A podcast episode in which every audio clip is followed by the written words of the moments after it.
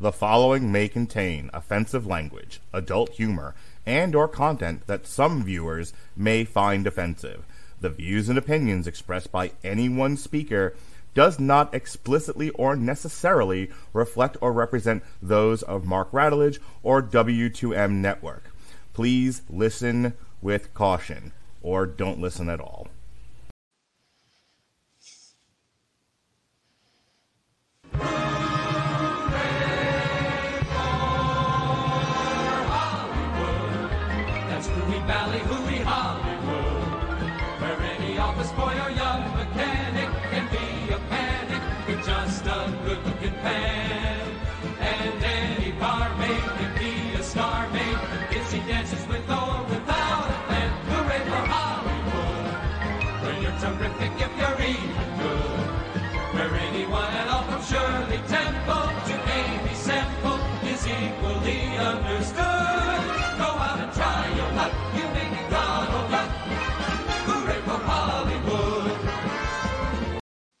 Ladies and gentlemen, boys and girls, children of all ages, you are listening to a Religion Broadcasting premiere podcast. Damn you, Hollywood! And here's your host, Robert Winfree. Yay! Hello, everyone. And you know what? We have a short show this evening. Do as the critic does. How short is it going to be, Robert? I'm not playing your games, Mark. This, day, you know what? I'll do it for you. Um, plot synopsis: There's a nun. There's a girl with a demon. Please The girl, the, the girl gets exercised.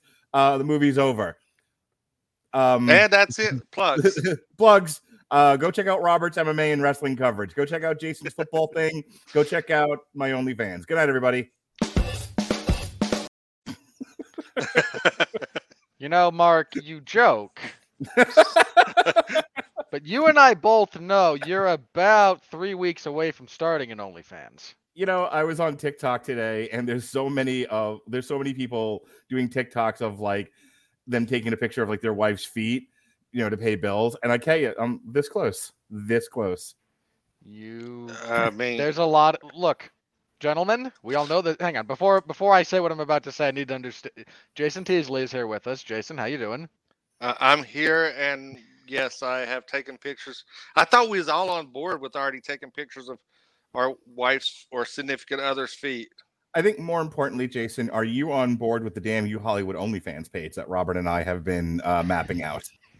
Yeah, but see, um, yeah, I, I I was just going to start an only dads where it's just me shirtless, grilling and cutting grass and giving Why don't- advice. that's part of it Why don't, why don't you do, join our thing? But you can Mhm. like the content can stay the same. Like I'm not married to any one concept for a damn you Hollywood OnlyFans. Th- You, you have to understand how this is going to work. Like, we all know who in the network is going to be posting the illicit stuff. We don't have to name names. We all know who, Hi, Mark. among I others. volunteers tribute. among others. Let's not pretend he's the only one. Facts. Jason's going to be doing the Jason's going to be doing the dad stuff. Hmm He will not be the only one, but he can do that. And then interspersed in this is going to be me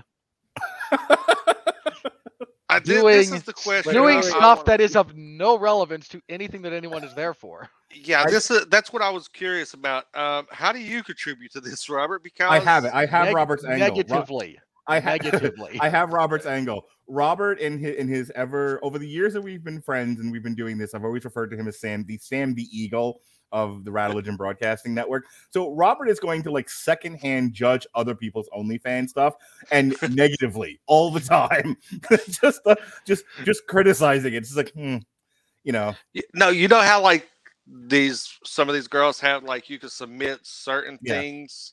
Yeah, that we're we're just going to have people submit clips to Robert and just to have him judge them. oh god, Robert's gonna do penis ratings. Yes, No. yes, Yes. yes. Woo! No, no, no, look. If you want to try and do that, I will give you three stock clips. I will record three generic reviews, Uh-huh. and you Yep. just cycle through them for whoever sends anything in. That that works for me. That just fine. works. Yeah, that. can do okay, I'm that. glad, I'm glad we're not having this in public, and people won't know how the magic is, you know, is made. Oh no, ninety. Look, any top earner on OnlyFans is actually farming out the majority of their interactions to other people. Oh no, I'm sorry, you're all stupid and think that think that magic is real, idiots. What are we talking about tonight, Mister uh, Judge My Penis? So we went for we went. You don't want me to OnlyFans ju- hold on, hold on. I'm I'm warning you on this, Mark. I'm Yeah. seriously warning you. You don't want me. You don't want to go there with me. Don't asking you to tip- mine. Do do not tip Mark because that could lead down a very dark path that you may never recover all right. from. What are we talking One. about tonight, Robert?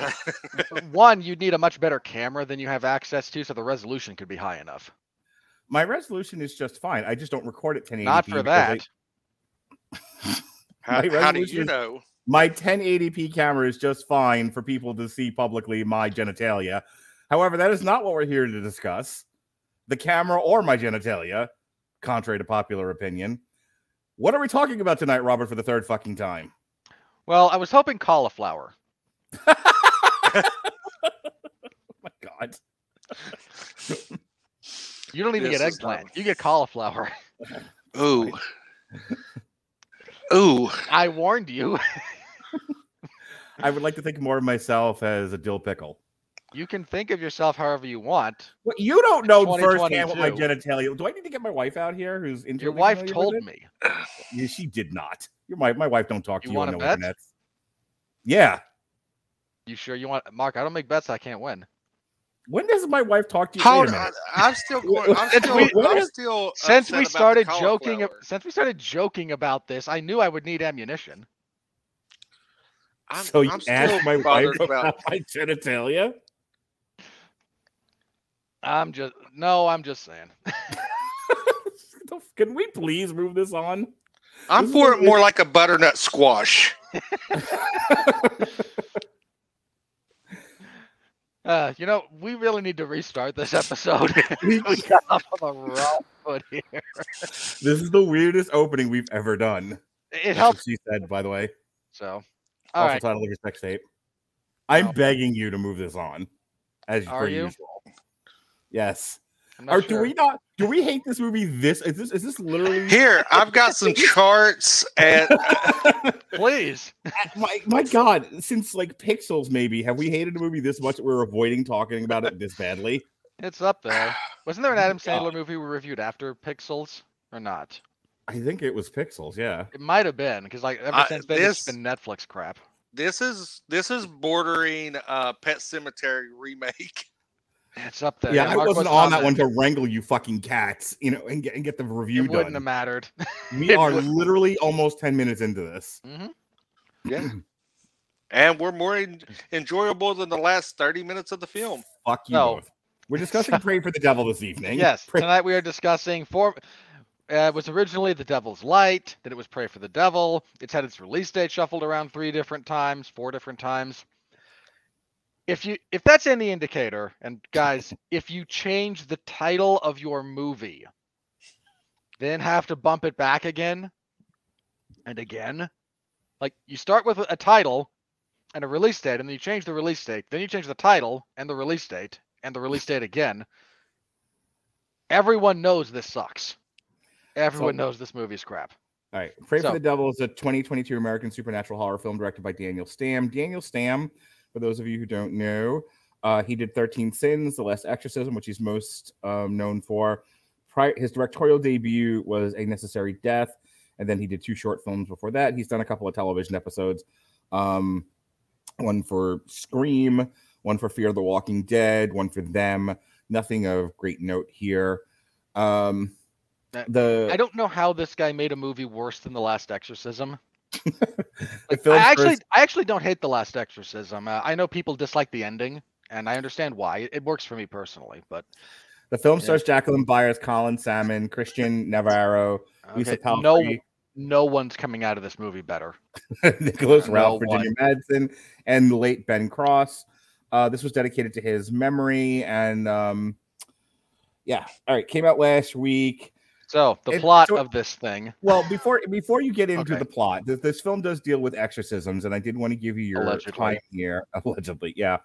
I think there were two interesting points that you and I were discussing in our group chat prior to going live tonight, which is one, the actual like his, history of real exorcisms, two, how they are represented on screen, and you know, two, two a why there isn't a good representation of exorcisms on screen in all the years we've been doing exorcism movies.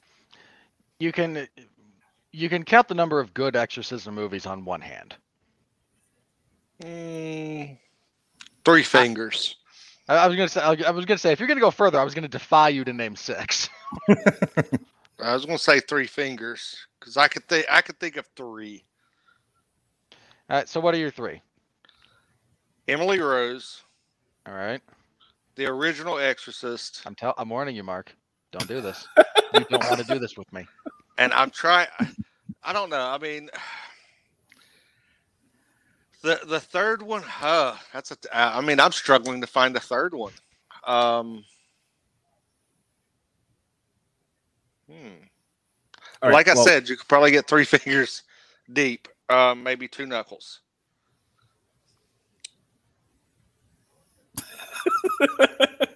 I just want to Mark- give a visual representation. I have no part to play in this conversation. Please continue, Robert. I am so tempted to inflict upon you in the future a couple of different films by Lars von Trier that will ruin all of these jokes for you. Just ruin. Challenge accepted, but not tonight. You don't want. All right, Moving on. I- I'll end that joke for you, just for Mhm. the record. Completely end it. Yes, sir. So it, it does somewhat amaze me that when we think of classic films, if we go back to the 70s or even, you know, again, classics is a loose term here, right? There, there's a lot of classic films. But if you think about the era in which, you know, the 70s when the The Exorcist came out, if you think of all the other subgenres of films that we got true classics out of that era, whether that's The Godfather or The Deer Hunter or whatever you, you can pick your poison. Deliverance. Blacula. Two very different answers there, but fair enough. Scream, Blacula, Scream, Coffy, Black Mama, White Mama. I'm sorry. We went in a completely Brown. different direction. Jackie Brown, Truck Turner, Cornbread Earl and me. Superfly. Superfly. All Sweet, right. sweet, sweet, sweetback's badass. This is- revenge. Dol- Dolomites. Shaft. Return Shaft of goes- Shaft. Shaft goes to Africa. That would be the title of your sex tape. Hey now. Please To make the uh, very obvious joke. Yeah. But again, whatever you happen to choose there, I guarantee you, in the intervening years between then and now, you have movies that have come out in those genres and subgenres that have either definitively eclipsed or at least in the conversation with greatest in that subgenre since then. Look at The Godfather. Have we had we've had gangster movies, if you want to go with that as the distinction for The Godfather. There are gangster movies that are at least in the that are in the conversation, if not superior to The Godfather. There are war movies that are in the same conversation, if not outright superior to The Deer Hunter. For some reason, now, if you want to argue that there are there have been better horror movies than The Exorcist since The Exorcist, I agree. There has not been a better possession slash exorcism movie than The Exorcist since The Exorcist, and I'm not sure why Oh. no one else can kind of crack the formula here about what makes these stories scary. But for some reason, no one can. And we're left with perpetually more and more derivative crap that leans into occasional body horror, bad jump scares, and more often than not, despite the utter hypocrisy within the sentiment of very anti religious stories. And that's the kind of sad history of exorc- of possession cinema. And it's again, it's sad more than anything else. There's no reason we can't have created. I'm not saying it's easy, but it's not this hard. Yeah, I mean the the third, just to throw the third out, I would probably say Devil Inside. Uh, it's a charitable call, but okay. So why do you think they struggle? First of all, like talk a little bit about because you mentioned it before uh, about like real exorcisms and why there's such a difficulty in getting a good picture of a real exorcism on screen. Well, in the case of pure reality, you have to understand something before, with what I'm about to say. My particular religious uh, beliefs, uh, and I only bring this up because it's relevant to what I'm about to say. Most real exorcisms aren't that interesting. Okay, what do you mean by that? Uh, if you forgive the theological aspect of what I'm about to say here. Exorcisms done by the Catholic Church. Uh, I'm going to get in trouble with the Catholics for saying this. Okay, if you want to understand the great theological divide between my religious beliefs, I'm LDS, and the Catholics, we are the only two churches that actually claim to carry priesthood authority. Now, my theological belief system obviously dictates that we have it and they don't if you don't actually have power and authority to act in God's name, then contrary forces are not beholden to you. If you do have power and authority to act in God's name, they have no choice but to concede. Not that complicated. Okay. Now, again, some of this is you're going to get all kinds of different stories from people about this, and this is just my experience, my perspective and you are welcome to disagree with me. I'm not here to preach. But a again, a real exorcism is not nearly as complicated as the Catholic Church would have you believe. Okay. Because they wind up going through a bunch of histrionics. Now, if you look at the history of, if we look at the purely historical side of things and exorcisms within the Catholic Church, yeah, they're they can be very they're documented they can be uh, drawn out affairs. They can be pretty brutal. And I don't mean like phys. I don't just mean like you know smacking or torture or anything like that. Mm-hmm. I mean just long and grueling and uh, brutal in that sense. And I think the fundamental problem that the vast majority of people trying to tell possession stories run into is most of them don't actually believe and if you're trying to approach if you try to approach this kind of story without on some level committing to the notion that good and evil exist in absolutes rather than your moral relativism then it falls apart it becomes a bad parable can i suggest that maybe there's an even easier explanation and that is they are trying to take something that by your own admission is not particularly visually stimulating and make it so because the purpose of this is to entertain. So they're building a scene. I mean, here's the other thing. I don't know how many exorcism movies exist outside of the horror genre either. So when when making a horror movie and telling an exorcism story, the exorcism scenes have to be uh, scary. They have over to the top. Be, yeah, they they have they have to be visually stimulating in a way that engages the audience. And so I think they're, they're I think this is what we were saying with the Dahmer story, where I'm sure things were embellished, but they were embellished for the purposes of making an engaging story and putting something on screen that people would want to watch, not necessarily to upset the survivors of this thing, the relatives and whatnot. Um, or in this case, to be disrespectful to the practice of exorcism or the Catholic Church. Yeah, again, like this is uh, with the Dahmer thing in particular. Just for um, I'm all whenever something like this comes up, I always remember one of the things that Spielberg said when he was making uh, Schindler's List because he had consultants on there, mm-hmm. uh, you know, including some of the people, you know, some of these Schindler Jews, and they were talking with him about some of the set design and some of what had happened, and like this isn't accurate. Mm-hmm. You know, it was more like, and his response at a certain point became, "I'm not making a documentary." Right Trust me on this.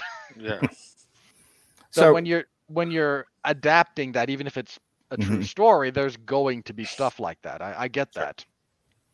I think there's a again. I think there's another because this fundamentally the stories that you deal with when you're dealing with exorcisms, it is as the Exorcist itself does. It's the clash of good and evil at, at a very mm-hmm. fundamental level. And there's a lot of people, especially a lot of creative types, who don't believe in that. They Right. don't believe in moral absolutes. Yeah. They believe again, they they believe in moral relativism. They tend to have postmodernist views of the world and and it's it doesn't lend itself to this kind of story because ultimately what you wind up with is something like we get here which is not about good and evil. It's a No, it's a bad story about well, here's how we overcome trauma. I was going to say I think it's there's also like a feminist bent to this. Oh, But- huge. Yeah. Yeah, I, I think this is. I think if you were to really nail down, if you had to pick a theme, and you can't say exorcisms or, or religion, I think this is mostly about feminism.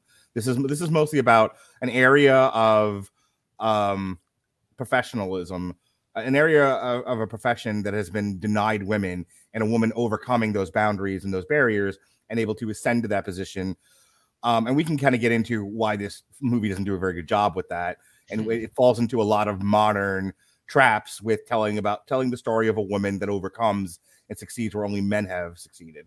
But just if you could wrap up your point about like why there's difficulties with exorcisms on screen, and then we can move into the plot. Uh, I think the last thing that is that, that becomes difficult, and this movie falls. This is one of those things that shouldn't be difficult about it, but atmosphere is very important, and this movie has no atmosphere. It has a billion jump scares rather than actually like building tension. You need to be able to build tension because Mhm. These stories more than more than most you need to build. There needs to be escalating tension rather than Yeah, again jump scares in the traditional sense. The other problem uh, the other problem is character. Like the only a giant part of the reason the exorcist works is because you don't want to see that poor sweet girl put through that like you're worried about her. Right. You care about the priest's journey to rediscovering his faith as he's in the midst of a crisis of faith while going through this. Right. Like the characters matter more than in, I mean, they always should, but there's no spectacle attached to these to kind of compensate. And when you, consequently, when your characters are flat, everything falls really flat. So it, so- it sounds like we're we're moving away from sort of the histories of exorcism and then the, the failure of Hollywood to capture the magic of such. So let's get into the plot. Well, and just the last bit on the history of it, it, it is kind of a relatively new phenomenon. Like you don't see much discussion of exorcisms prior to The Exorcist, the, the, novel. Mhm. Like they exist, but they're kind of just you know a weird footnote. It's a little Okay. bit like how you know certain uh, zombie or early zombie archetypes made people more like people knew that like, oh voodoo, you know that's a weird religion. And then uh, the Rainbow and the Serpent comes out. I believe that was what it was. I believe that was the name of the book. And suddenly, you know, hey, zombies, because originally zombies are voodoo, uh, come from the you know, voodoo witch doctors who were able to create zombies. It, it is an interesting phenomenon in culture that you know things that are a relatively small part of a bigger thing and then somebody gloms onto it makes a movie about it and it becomes ingrained in the culture to the point where like you just brought up zombies you would have to have done some research and really read into these things to know that that's where it came, came from because we're still obsessing over zombies to this day. I and mean, you you know know- same thing with exorcisms here. People keep, keep people keep taking a crack at this and it's a, it's ingrained now in, into the cultural uh, fabric but from what you're saying it's it's not even that big of a deal in, in in the church in which it's done Not really. I mean, you get a better if you're interested in something a bit more. Um, I hate to say true to life because that's really not the way to consider this. But if if you're interested in a take on this that's a again slightly more grounded in reality when it comes to procedures and whatnot, um, the television show Evil, which I yeah, on like I come back, I go back and forth on that, but it's uh, it it deals with this in some respects, and my issues with that show aside, it ta- because it takes an episodic approach to kind of inv- uh, uh, investigating occult and supernatural stuff.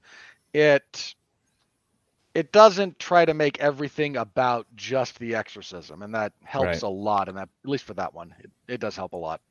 And yeah, I I want to come back to I want to come back to to the point hop where we do the real quick. craft review about sometimes it's it's it's not about the Ghostbusters proton pack, it's about the people. So we'll come back to that in a minute. Go ahead, Jason. I just want to say if you watch Supernatural, that's a good thing for uh, demon and zombie possess- uh, demon possessions as well. How to get rid of them. Just want to throw that out there. Uh, but my my problem with this, real quick, is I think that a lot of the movies, especially here in the the latter part of the 2000s, is a society based thing. They don't want to be offensive to any one particular group, so Mhm. they try to tiptoe around it rather than shine an actual light on the practice and stuff. So they want to kind of they kind of want to shine the positive light rather than the the fear and the like the actual procedures. They want to uh, dramatize it to the point where they want to be PC, not offensive, but try to try to tiptoe that line of you know embellishing, but not so much to be offensive. All right, get into the plot, Robert. All right, so we primarily follow a nun, nun in training. I forget exactly, but No, she's just a nun. Yeah, she- yeah, the she's a training nun. the, the training is when they start te- is when they start teaching her something about exorcisms and then she sort of takes the ball and runs with it. well, I, I'm aware of that. But okay, I, I forget. If, I, I just forget whether or not she was actually like a full nun. Because if she was, there's issues here to be had A, with. a lot. Like if I if I was Catholic, I'd be mildly offended by the portrayal of nuns, just because like some of the stuff she does, like this is not what nuns. Yeah. I mean, I, I- look, there's nude nuns with big guns. There's this. I mean, pick your pick your fight. Uh, Moving on. Any Yell, chance, I was any a- chance, like any chance I can to put a nude nuns with big guns reference into a podcast, I'm taking it. That's a terrible movie. Like that's not even. It's That it's not not even even- the most. That is the most uncomfortable rape scene I've ever seen in any movie, and boy, have I seen a lot of Oh rape my scenes. god. Oh my Only- god. only because it's so badly acted. The whole is just Look, let's let's keep it going. I It's bad when I'm the one that's putting this back on track. check out Screen Rant's top ten rape scenes in the history of cinema. No, I'm just kidding. Oh my I'm god. sure it Lord, ex- I'm- I would bet you that exists. Go ahead, Robert. If not, Mark is now going to assemble said list and publish it for all of your consumption. If I can get it, yeah, if I can get it on Screen Rant, absolutely. You want to pretend the screen? You could get that published in the New York Times these days. New York Times for, former publication. All right. former new, a former newspaper, yeah. So we follow a nun, I'm a um, tumor. I'm a tumor. I'm a tumor. uh, Sister Anne, as she uh, we orig- we open with a flashback to her as a child when she was abused by her mentally ill mother, who she's convinced was possessed.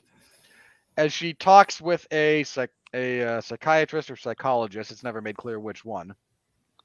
While she is in, she has been temp- currently assigned to a facility in Boston that deals with uh, ca- alleged cases of possession, where they bring people in, they screen them medically, they screen them psychologically to try and determine if this is, if it's appropriate to proceed with uh, exorcism rites or if these are just mentally ill people who need proper medication. Important distinction. Mm. Um, as Anne is kind of going about her duties, she likes sneaking into lectures where she shouldn't be because she's a strong, independent woman who don't need no man. And is researching and things take a turn the first time she is kind of attacked by one of the patients who just dances with her with the worst CGI tongue hanging out as we get strobe light effects and it's just it's just not a good scene. Um, she has history with this particular with uh, a particular demonic entity that is allegedly possessing a 10-year-old girl. So they begin looking into this. She is granted extra privileges because of this connection. She witnesses an attempted exorcism of the little girl. It doesn't actually go that well, but she kind of participates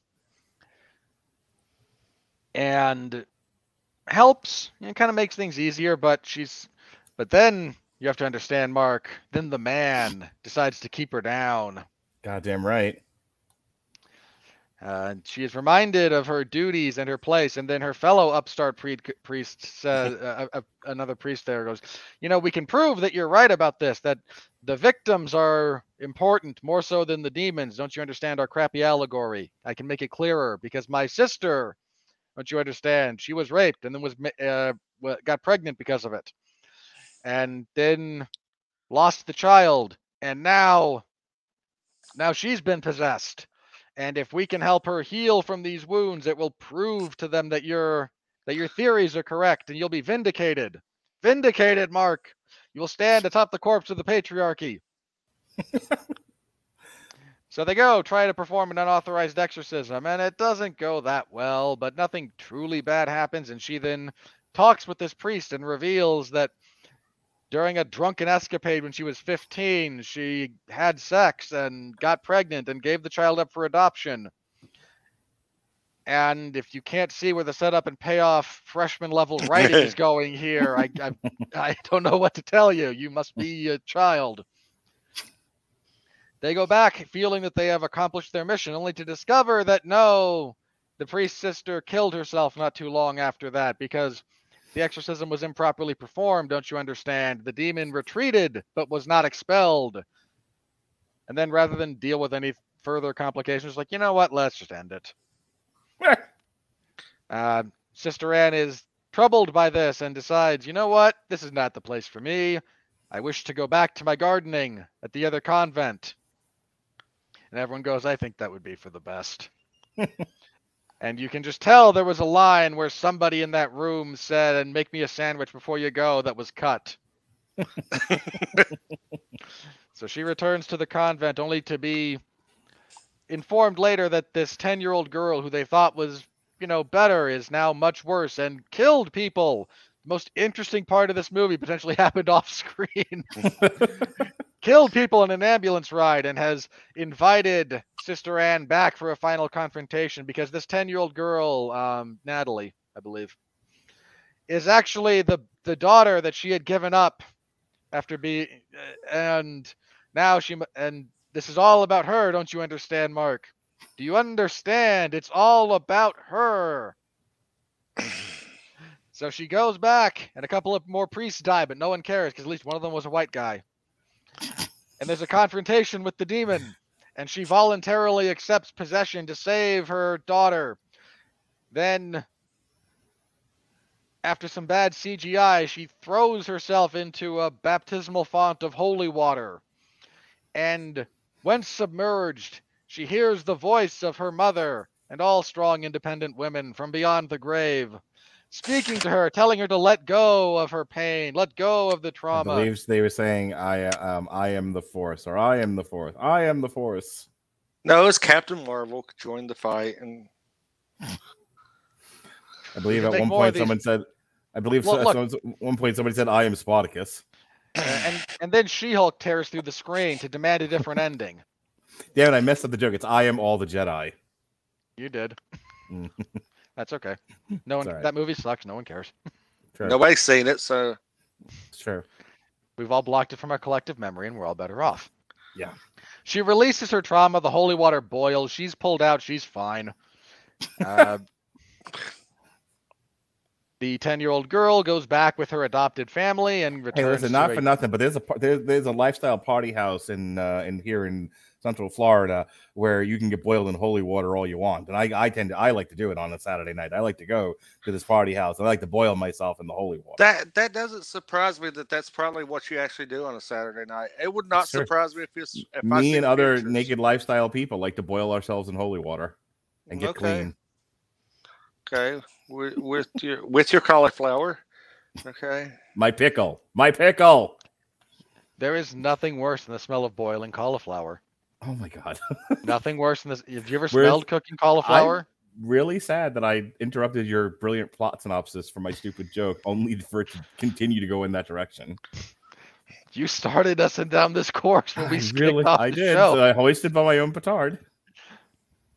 Is it with your own petard? I no, I asked because I, Picard. asked because I genuinely can't remember if it's with or by. Hoisted I by my know. own petard. I Sure. haven't seen it. I haven't seen Picard, so You you're better off. Moving on.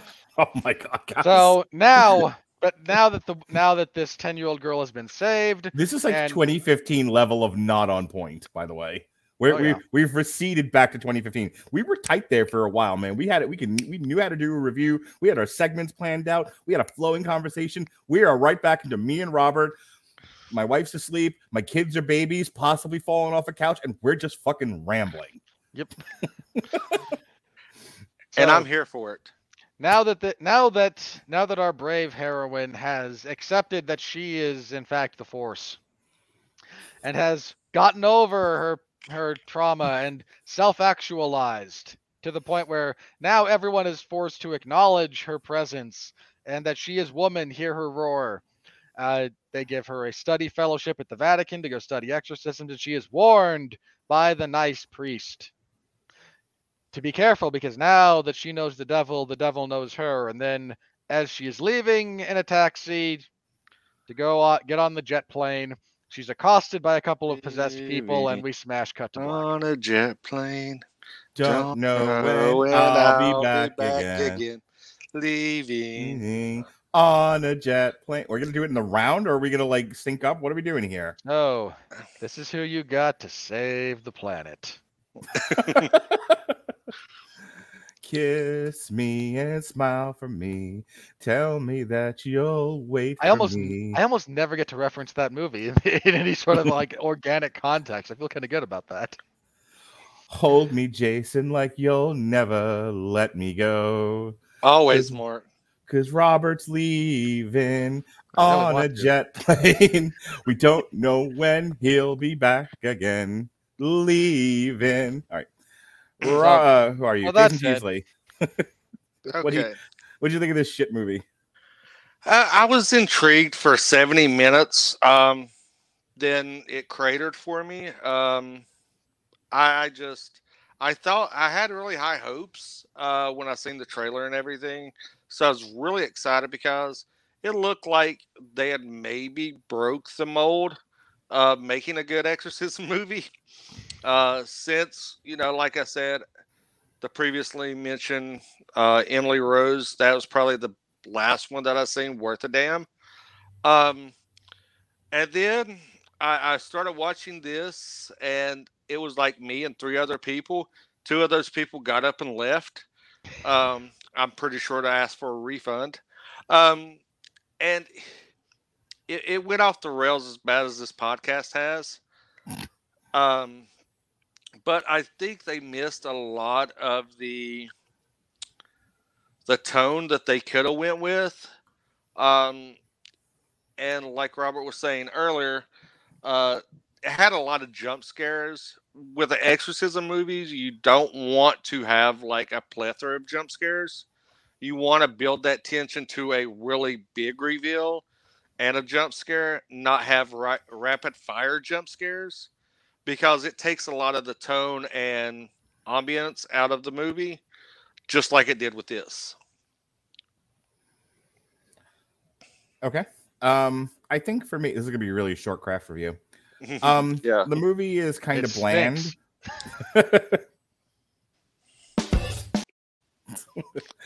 um, it's ki- the movie is just very bland. Um, there's a lot. See, my problem is, and I'll go back to the reference I made to, to Ghostbusters 2016. They made that movie, and it was about two things. It was about the equipment, and it was about girls get it done. And I feel like for this movie, this was about girls get it done and exorcisms. This this wasn't really about much of anything else. It was well, we want to do exorcisms. Exorcisms are cool, so we'll have, you know, so we'll have a few in the movie. And it's one of the things I kind of hate about modern modern film right now is the over reliance on an action sequence where everything gets drawn out. There are no there are no obvious conclusions to anything. So there's a couple of the like so that the the one at the very end where she where Jacqueline Byers gets possessed so that she can draw the demon out of the child. It, it goes on forever Really, and it's funny does.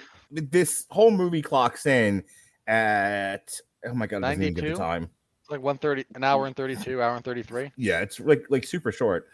And But it does So- not feel that way. and so much of it is just them drawing out the exorcism scenes. The one in the bedroom, which is probably the high point of the movie and easily the best scene in the movie in terms of like action, goes on forever. And it's like, like a, and, and it's so funny because like the poster is of the hair going into the mouth. You can tell that this movie started with that idea. They had this idea of the demon um possessing this girl and the hair going into the mouth and kind of wrote a movie from that, like out of that sequence. Because everything else about this movie is everything leading up to that, and everything that follows is well, we don't have a conclusion. Like, so we need to write one. We need to figure it out. Um, there's, I think, an interesting idea here about a woman's place in the Catholic Church. This movie's too stupid to make that. Or this movie's too stupid to have that conversation it you know it, it, it's it's kind of like the you know the first year college freshman who's yelling and screaming in class about this or that thing that they believe in and it's like okay you're not you're just Who- yelling at this point you're not really Who, making any object- who objects to the who objects to the professor using gendered language when addressing the group? yeah i wasn't even that specific with it but basically it's I heard someone I heard someone do that. Like not a joke. Like I, Mhm. I thought it was satire. I thought Mm-hmm. like I genuinely thought this clip that I that I saw was like this is a joke, right? Like somebody's poking fun at these people. No, no no. It's- i went to school with them i, I, I remember I'm, i have a master's degree in social work so quite a, quite a lot of that I was a- imagine, yeah, you know a lot of the crazies. yeah I, I went to school in the early two i went to grad school in the early 2000s um my point So it wasn't that bad, but it was. it, yeah, it was definitely there was a canary in the coal mine at the time. My point is, this movie is not smart enough to have a deep and meaningful conversation about women in the Catholic Church and what their position is, and are some of the, the there's a debate to be had about are some of the ways in which women are treated in the Catholic Church outdated. I think it's a great conversation to have. This this movie isn't trying to have that conversation. It's just yelling and screaming. Why don't we let women do exorcisms? Why don't we let them do more? And then it's overly reliant on said exorcisms in the movie to uh, to engage the audience. But the scene, but outside of the one scene uh, with the girl, which also goes too long, but at least looks the coolest. eh, There's nothing really engaging about them. Like that final scene is just short and green and shot in green and blacks. Like the color palette looks like a fucking death metal album. There- there's Not you a good it- one. no, it, it's really washed out. Um, it- it's hard to follow at times because of it. And then, as far as the acting goes, I mean, Ben Cross, uh, God rest his soul, is a, is a game actor. I don't know what the hell else Jacqueline Byers has been in. Um, Give it a look. yeah, I'm looking now. Oh, great, perfect. Okay, re- ready? Uh, Please. 2019. You she plays Brittany, and you are here. She's Riley Seabrook in Bad Samaritan, Kara Cook in Ordinary Days, Katie in Full Out, and her first feature film was something called Blizzard, where she's the skating girl. On television, she was in one episode of Diggstown. Um, she's on the show Salvation. She's in seven episodes of Roadies. She's in one episode of Timeless, Ascension, and The Strain. One episode. Okay, so, So- she's she, God bless her. She's trying. She's trying to break type. Yeah. So this is a Lionsgate film, and the lion. It's only a matter of time before Lionsgate gets bought because they can't. Like this. This clearly was, you know, a, a small budget film that they were hoping was going to hit big, like a lot of horror does. You make it for a dime, it sells for a hundred dollars. You've made a ridiculous profit. It's, Right. it's the Blair. It's the Blair Witch uh, Model. equation. Yeah, and so they have almost a no-name actress. They have a a director with with a limited resume. They have one name act, one big name actor in Ben Cross because nobody knows who the rest of these people are except for maybe Virginia Madsen. And they're hoping that this exorcism movie that they put out around Halloween because it came out Halloween weekend draws enough of a crowd. This thing bombed, by the way. We'll get to that in a second. But shock of no No one. um, my point being, in terms of craft, why I brought all that up is nobody, although Ben Cross is trying, nobody's really strong enough or gives an engaging enough performance to elevate it. The script itself is, is, is as I've said, it's so dumb. leaves a lot to be desired. And then, so all that you've got left are the visuals, and the, and the visuals are not particularly engaging either. Robert, Nope. Um, look again. The this is Also, this Just- is poorly paced. Hang on. This was poor. This was poorly. I fell asleep in the first act. I had really woke. I was with my friend, and she was, and I and I know I nodded off because I had up. I was up late the night before, and I, when I woke up and I looked at her, I'm like, "Fuck, what I missed?" She was like, "Absolutely nothing. You've been out for 20 minutes." I woke up in Act Two, and she was like, "You're good. You missed nothing." yeah. There's the pacing is not great. If you want to tell a story about like atavistic horror, you know the you can. This ain't it. If you want to tell a story about uh, again like the nature of evil and man's relationship to it, you can. This ain't it. And y- y- y- um, like you mentioned, if you want to talk about you know what is a woman's place in a in the Catholic Church, there's a discussion to be had in there somewhere, probably. This ain't it. you want something that's you know atmospherically tense, you can do that. This ain't it. You want something that actually kind of sticks with you after you leave the theater. This ain't it. There's nothing here. Yeah. There's just nothing to this movie. It's written by. It feels like a freshman writing project. I don't know Like- why they didn't shop this to a streamer. Yeah. there, there, Yeah. there is a so uh, real quickly, and I probably should have saved this for the money, but we'll throw it into the crowd. there's an equation that goes that's kind of like what they talk about in Fight Club, where if the amount that you'll pay out in lawsuits and settlements is less than a recall and fixing of the car, they'll just not fix the car and you know settle up when they need to after enough people have died. There's something very similar with film right now where they have to do an equation to figure out do we take the, Sony goes through a lot of this because they don't have a designated, dedicated streamer like Universal has Peacock, um, Warner Brothers has HBO Max currently, and then Disney has Disney Plus. Sony doesn't have a dedicated streamer, so they tend to sell a lot of stuff to Netflix or whoever. Um, but there's, as I said, there's an equation of do we take an upfront fee for this product that we have, this film, or do we put it in theaters and take the chance that it might blow up and make money? Lionsgate had this was made. I can't find the budget anywhere, but I guarantee you this thing was not made from fucking Marvel money. This No. this thing this thing was probably not made for very much at all, and it's only made about seven million dollars, which again we'll talk about in a minute. But they had to have they've had to have done the calculus of well, this thing will probably do okay. It's we made it for a small enough amount of money I mean, that it'll hit look, it'll hit big I around get- it'll I- hit it'll hit big and I, we, we don't want to take upfront money from say just as an example from say netflix or amazon because this might make more money if we just release it in theaters because there's a lot of that going on right now. The pattern this, this pendulum started swinging the other way of hey there's people are going back to the theaters there's money to be had don't settle for the upfront fee that streamers will give you um take your chances in the theaters they they threw the dice on this one and fucking came up craps I imagine the high end of this thing's budget was 25 million, right? Like This have this was gonna- Velocipastor bu- budget. It's not again, quite like- that bad, dude. uh, again, like the highest end this thing would have been was less than 30, right? You can agree on that. Less than 30 Um, million for this thing. I, I feel 30's genu- genuine. Again, Very less than 30. Yeah, generous. So we're probably we're I imagine somewhere between 10 and 30. Like again, there's a lot of room there, but somewhere in that range is probably the budget for this movie. Mm-hmm. So you're going to need to make 20 to 60. And I I'm with you. I imagine there was a thought like, okay, we can do 70 million. Yeah, we can and uh, whoever made that call should be fired. That was a bad call. and it should have been readily apparent what a bad call that was going to be. Uh, Yeah.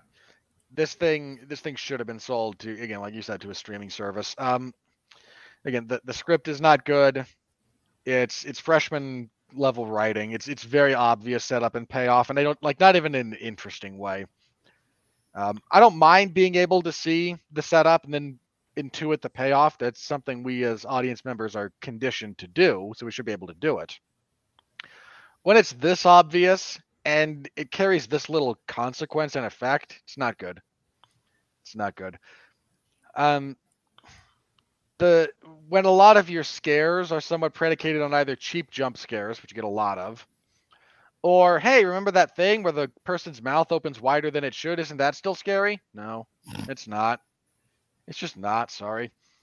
Hey, how about this scene where someone, you know, folds themselves in half backwards and then slowly comes up? That's scary, right? No, it's not.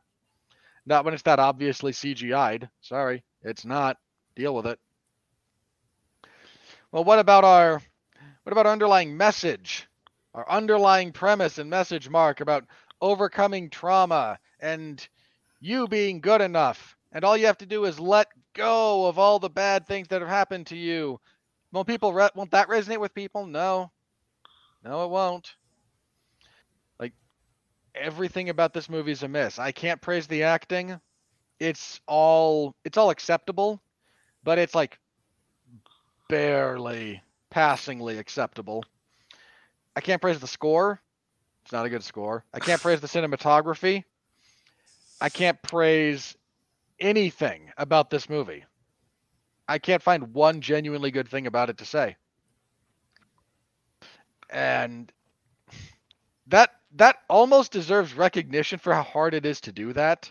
Like imagine the levels of failure where everything about your movie sucks. It's it's just not easy to do. So I give the like I give you credit for that, I suppose. But other than that, uh-uh. uh, you got nothing. So I found the budget. It's 20 to 30 crore. C O C R O R R C R O R E. See, What's the um? Okay, so what country is that? What's the currency of that? Okay. Um, I believe it's Indian. C O. Okay, Indian. so I don't think they use that. okay, a, okay, a crore denotes 10 million and is equal to 100 lakh in the Indian numbering system. Okay. So 20 to 30 crore. Yeah. So That's well, if all you're look, difference. hang on, if all you're looking at is the word crore, then that would be twenty to thirty million. Okay. If you look, That's about what you guessed, isn't it? It was about 20 to 30 million for this thing. I said thirty, it would be the high end. Yeah. All right. So between 20 and 30 million. Let's just go with twenty that. point We're- six. There you go. Twenty point six. Okay. I've done the math. Cool. So again, about kind of what we where we landed at Right. there. Yeah. Oh, it's It's, because I'm on a fucking Hindu site. That's why. That would gonna- explain it. Mm-hmm. the Hindu the Hindustan Times over there. Close. All right. So again, about 20 to 30 million for this thing, and it's fucking made seven. Yikes. Yeah. And This, there's this, A bridge not- box office. it's not going to do well and uh, it, it i don't like watching bad movies i don't like saying bad things about movies but again i can't come up with anything good to say about this one like All right. So then let's not beat this to death. Let's move on. We've already started talking about it. Let's go ahead and move on to the money. We're in the money. We're in the money.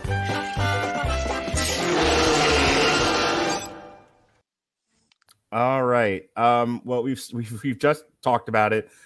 Uh, we'll go with the high end of 30 million. It's made 10 million.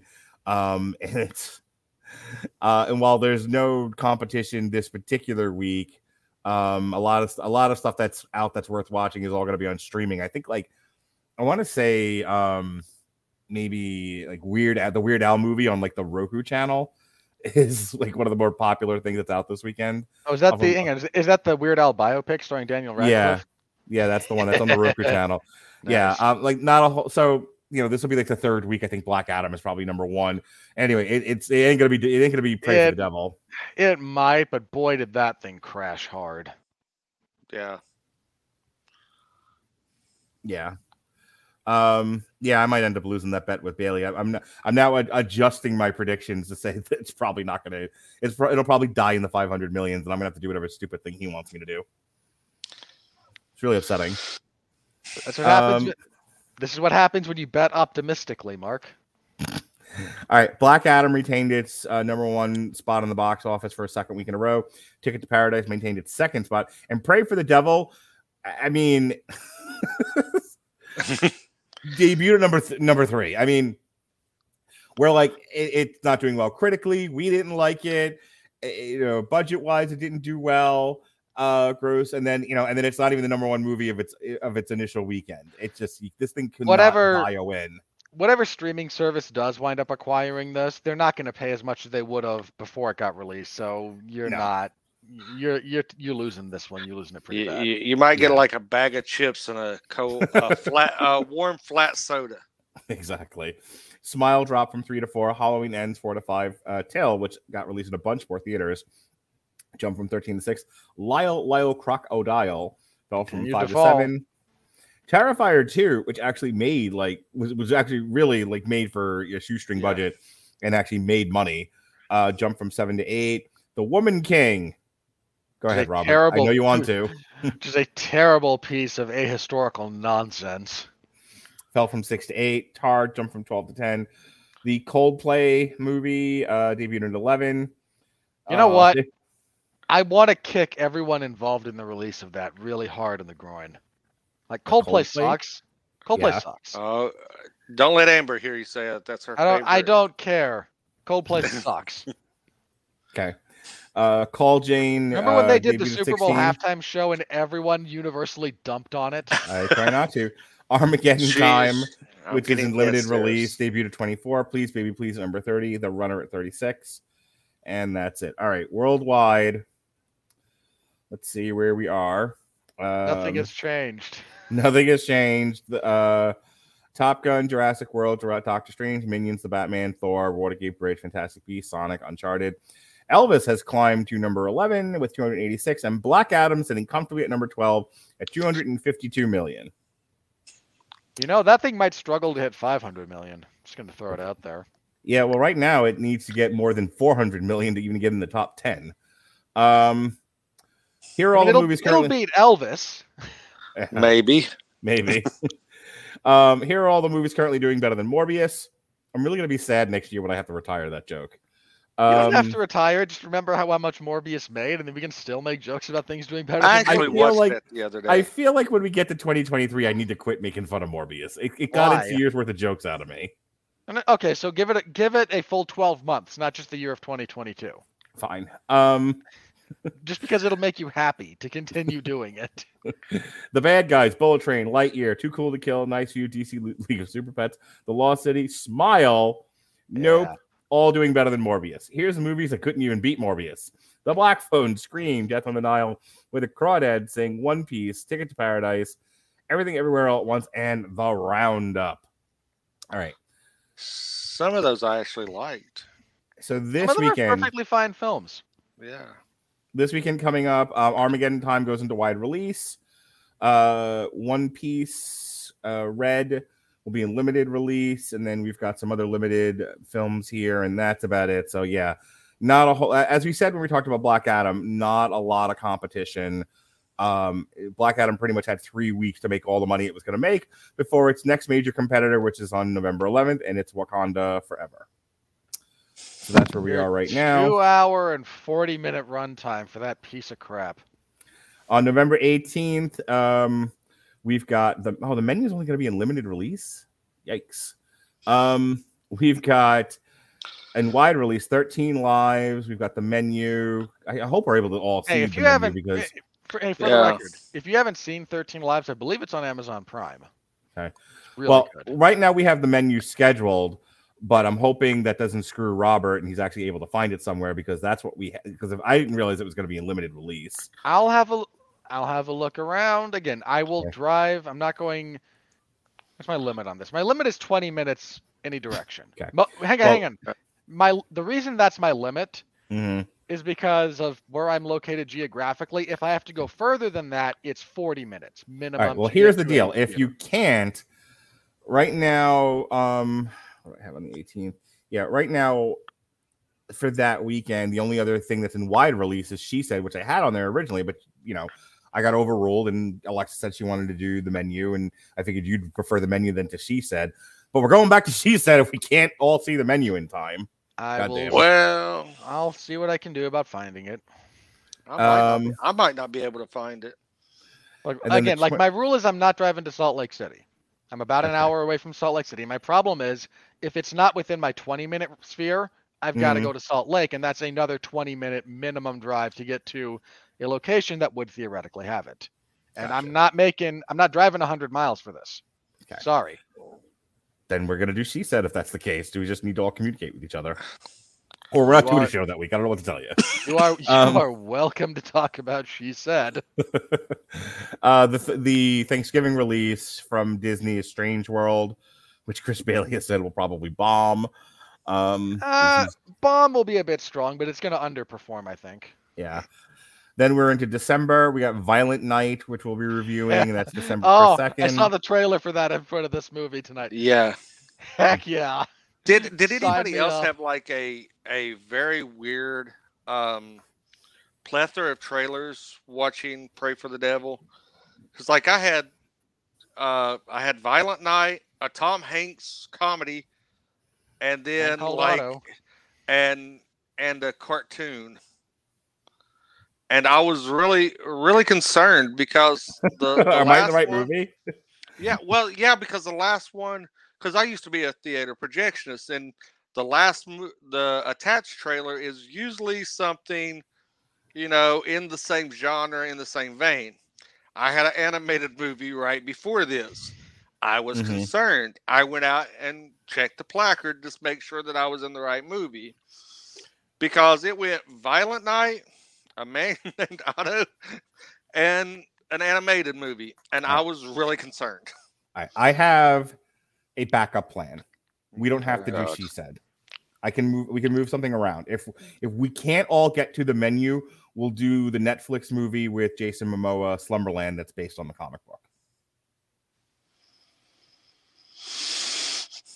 Okay. Comic strip, I should say, Little Nemo. All right.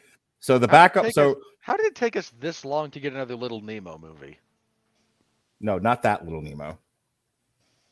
Little Nemo in Slumberland. That's by what I meant. The, yeah, the Okay. the Nintendo game. Okay. No, there was no, no. There, there's a there was an animated movie based on Nemo and Slumberland. That Gotcha. um like it was 80s something I want to say 80s or 90s. All right. So are we in agreement there? If we if, if we can't all get to the menu, then I'll I'll bump Slumberland into its into its place. 89, Robert. Thank you. Okay. All right, Well, we're good there. knew there was one because I've seen And it that wa- movie. I actually like it. And and it's and it's labeled racist. Great. Of all right, folks. is. Here we go with a very abbreviated. We got critical- 15 minutes. We got we got 15 minutes. We can We have we got 10. 'cause shit. It's going to take us five minutes just to do plugs and jerking each other off.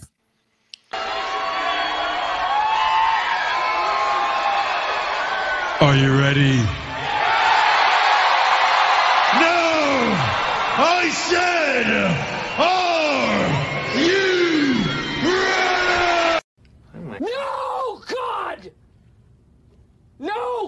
please, no! No! No! No! All righty. Well, you know, you know what we need to do for Mark. I've, d- I've, I, I think I figured out what we need to do for Mark. what do you need to What's do for that? Mark? We need to find, we need to find like your favorite porn stars OnlyFans. How much that that particular group charges to do dick rates, and, and, and fund yours. Perfect. It's like Uh, I would five submit to that. bucks. Not that I would know. Not that I would mm. know. It's only like five bucks. I mean, does he have to be a porn star? Can it just be an OnlyFans girl I happen to like? I mean, No, this has to be someone with this has to be someone with name recognition. we all right. do we need credibility? Well, I mean, some of these OnlyFans people are are pretty recognizable, at least with their face down, ass up. Sure. Prey for the Devil has a 21% tomato meter rating and a 67% audience score. I am shocked at the audience score being that I'm- high. So am I. And boy, is this. An, I know, like, look, I, we kind of have different takes depending on how these line up. You know, when it's high critics and low audience, it's like, look, it was made for the hoitiest of the toity. When it's, you know, when it's, when they, everyone hates it, it's like, oh, see, they really struck out. When it's like this, my inclination to go, this is why we can't have nice things. Because Is we, this going to be one of the one of the times we actually agree with the critics? More often, than, yeah, probably. Look, look. Hmm. Here's my hunch about the audience reaction to this. One, a lot of them are like, "Oh, the jump scares were effective," and two, a lot of them are just giving it a pass on a pass fail grade, Mhm. but it's not a high pass. like, All right, let's see. Let's find a good one here. Lot, a lot of splats. Thomas Ernst of Original Sin with a C. Do you get it? Do you get it? Do you get it? Original Sin cinema. Do you get it? Oh God, move on. Prey for, Prey for the Devil's tactics might be cheap, but they worked on me. That just What? makes you cheap, buddy. You're a fucking idiot that Yeah. probably licks windows. So Robert Winfree's hadn't, favorite. heard, I hadn't heard window licker as an insult in a long time. Thank you for that. Robert No Winfree's problem. favorite entertainment periodical, Variety, of which Dennis Harvey writes, top critic. Uh, Okay, that is not my favorite anything. For the record, would not even use it as toilet paper. Even if it falls short of being particularly memorable or scary, this is a decently entertaining possession potboiler. Okay. So if it falls short of being especially memorable or especially scary, the two things that it's supposed to be doing, you're still giving it a pass. Oh my- Why? Oh my god. I just read ahead and I think I got an aneurysm. Hope Madden of Mad Wolf. With yeah, 2D. here we go. But he knows, Robert Winfree, that nothing takes down a Catholic girl faster than a lifetime of guilt and shame. It's an unbearably cheap shot. Also, can we just acknowledge for one second here that the actress in question is like maybe 30? I mean, maybe. she she's kind of she's kind of hot, but I mean, Uh, this is this is only a comment on life experience relative to what they're trying to say about the character. I mean, She's a young woman. You know, she's not old. She's not even middle aged by any reasonable metric. no. All right. I mean, it was This movie was not even screened for critics. Is kind of the vibe I'm getting out of it. yeah. Yeah, you know, Lionsgate, if you go back through their history, they've put out some pretty decent films. This They one, put out like, some very good movies. this one feels like they left the interns in control and everyone just fucking like went and played golf. They're like, like at this point, like I feel if I if I did some research, I feel like there's they're trying to figure out how to get bought at this point, and like it's kind of like when my cousin was, you know, was the last guy working at his firm. Like he still had to do IT, but everybody else had gone, and so he would just walk into an empty office every day and like protect the computers. I feel like that's what's happened to Lionsgate. They're just like, we're just killing time until either That's- Amazon or Hang on, Netflix for the record, us. that's Sony. Sony's the one actively doing that. Lionsgate. I think it's more likely that Lionsgate was like, okay, it's um, what's a good reference here for this? It's Big Wheel of Cheese Day, so interns pick something. I think Lionsgate is still trying to figure out how they're going to put out another Saw movie. They are next year. I know. Um, that that and they're going to start desperately buying up all the young adult novels and trying to recreate the Hunger Games. Also try- getting a sequel next year. You know what? I almost hesitate to put this out into the ether. But why have there? Why is there not a prequel to the Hunger Games? Yeah, I'm not sure what this is. The the battle There of is. And There's- snakes. There's, That might be that might be what what that that is. I don't yeah, know. Yeah, that's the that's the prequel. okay, okay. well that's coming out next year. It's on the schedule. Yeah. It, it All right, took them a real long time to get to the very obvious thing that everyone else is already doing. Yeah. All right, folks. Well, that is our belabored review. I was like, we're, we're, we're done in 90 minutes. We're just over an hour. So, uh, yeah. No, we've got we've got we've got nine Jason, minutes to, thank you to, for. to shoot the shit. Nope, we don't. Thank you for joining us here in our review of Prey for the Devil, or one of our shorter reviews of late. I'm proud of us. Jason Teasley, go Are ahead you? and plug the Mosaic East you Coast. proud of us in this show? You know, if you took the amount of time spent talking about the movie and weighed it up against the history of exorcisms, um, gross sex jokes, and just other oddities, I honestly think we spent the least amount of time talking about this movie than anything else we've ever done. In all probability, you are correct. Jason, plug your football podcast. Okay, hold on. So you can find me. I'm trying to drag this out eight minutes.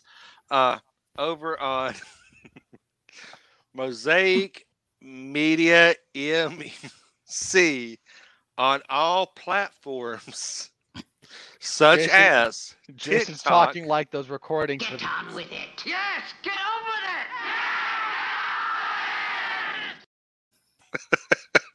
Jason, you're talking such like as old um one nine hundred number. such as There's TikTok, So, Loki. such as TikTok, Instagram. Keep fucking with me. I, I can I'm fuck trying to get my plugs in, but you're just dragging it out. at- at this keep- point, Mark, keep you're the up. one perpetuating it. Yeah, you keep it up. I'm gonna go Jesse level, uh, Jesse Starcher level of fucking plugs, and we'll be here well past eleven o'clock. But you can find me on Mosaic Media MC, uh, TikTok, Instagram, all of your favorite podcasting things, um, platforms. That's the word I was looking for. Um, Facebook. Uh, you can find me on Twitter. You can see my handle there, Mosaic East Coast. Um, and I will pass it over back to Mark to annoy me with more things in. So, Robert, you have seven minutes No, he doesn't. to pull this Um, out as long as possible. I want to say hi to my family, my friends. Pimp the after party. Pimp the after party. okay, that's enough of you. um, and all the all the all the people that helped me get here. you gonna behave? You gonna be good? And I like to thank God. Oh, That's enough of that. okay, hold on.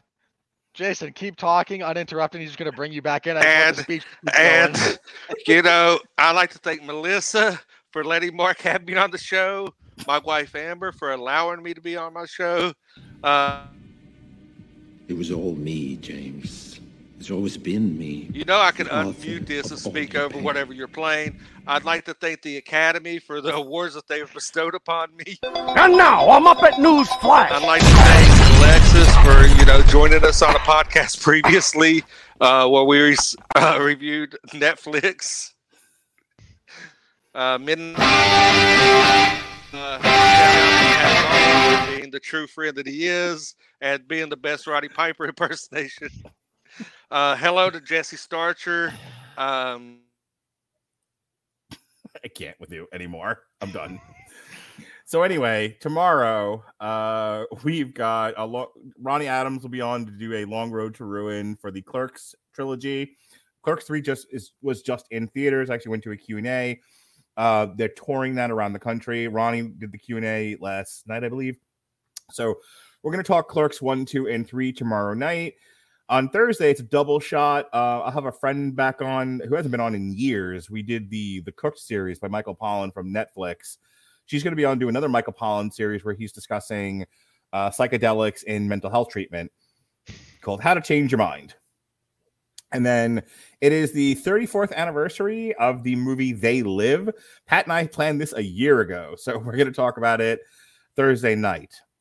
Um, Great film. this Maybe John. Carpenter's best.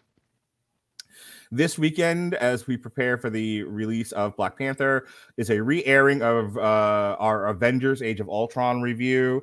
Jesse, Star- Jesse Starcher has uh, Rise of the Black Panther on Sunday. And then Monday night, uh, Alexis Hano will be doing a review of House of the Dragon, which is getting rave reviews. Um, and then a week from tonight, we are taking a break from uh, doing movies and we will be doing live election coverage. We haven't done that in a very long time. Two, Um, uh, two years. Yeah, I well, I wasn't on the one two years ago because my jaw was in too much pain and I couldn't get StreamYard. Um, not sure. Yeah, you- could work. Yeah, that that was that was an awkward one that didn't Yeah. work. So yeah, Andrew and I did that two years ago. But you and I, the last time you and I did one was the um 2020. was the yeah the 2020 election. Um, and then I think we did. No, sorry, sorry, sorry. Um, 2020 2016. was it's 16 because we didn't Yeah. do 18, but yeah, 16. Yeah, we did. We did the one where Trump won.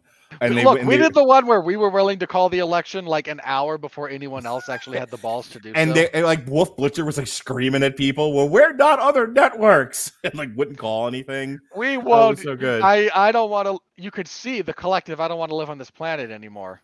Yeah, yeah. When that we we were live calling the Trump election, and while we didn't really have a dog in the hunt, um, we Dude, we was were having a fun was the time watching the rest of the fucking medium have a meltdown about it.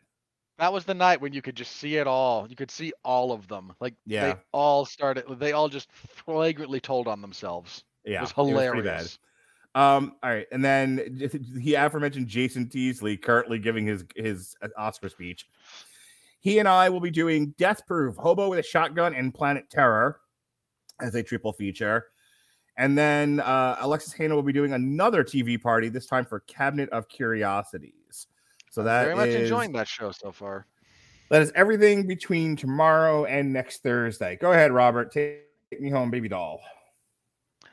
Well, I can drop you on a corner. That's as far as I'm willing to go. Uh, you can find me covering professional wrestling a few nights a week over at 411mania.com. This, uh, I actually did, um, I got roped into covering uh, WWE Monday Night Raw on Halloween evening because I have no life. Seriously, I answered the door in like my regular clothes, and when anyone over the age of 10 asked me what I was wearing, I told them I'm their future. Sad, lonely, depressed, and alone with nothing better to do on a holiday evening.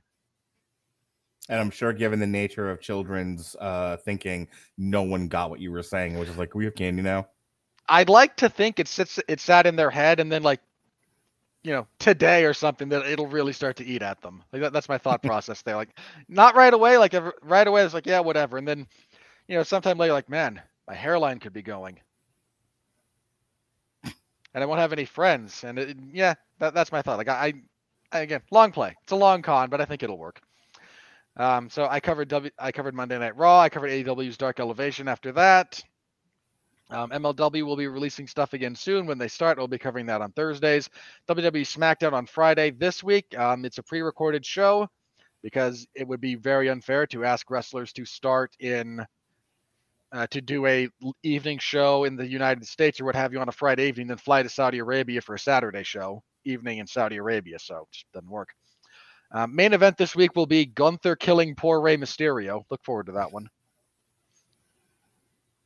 Apparently, it was a great match. Like every, uh, you know, because I know the spoilers.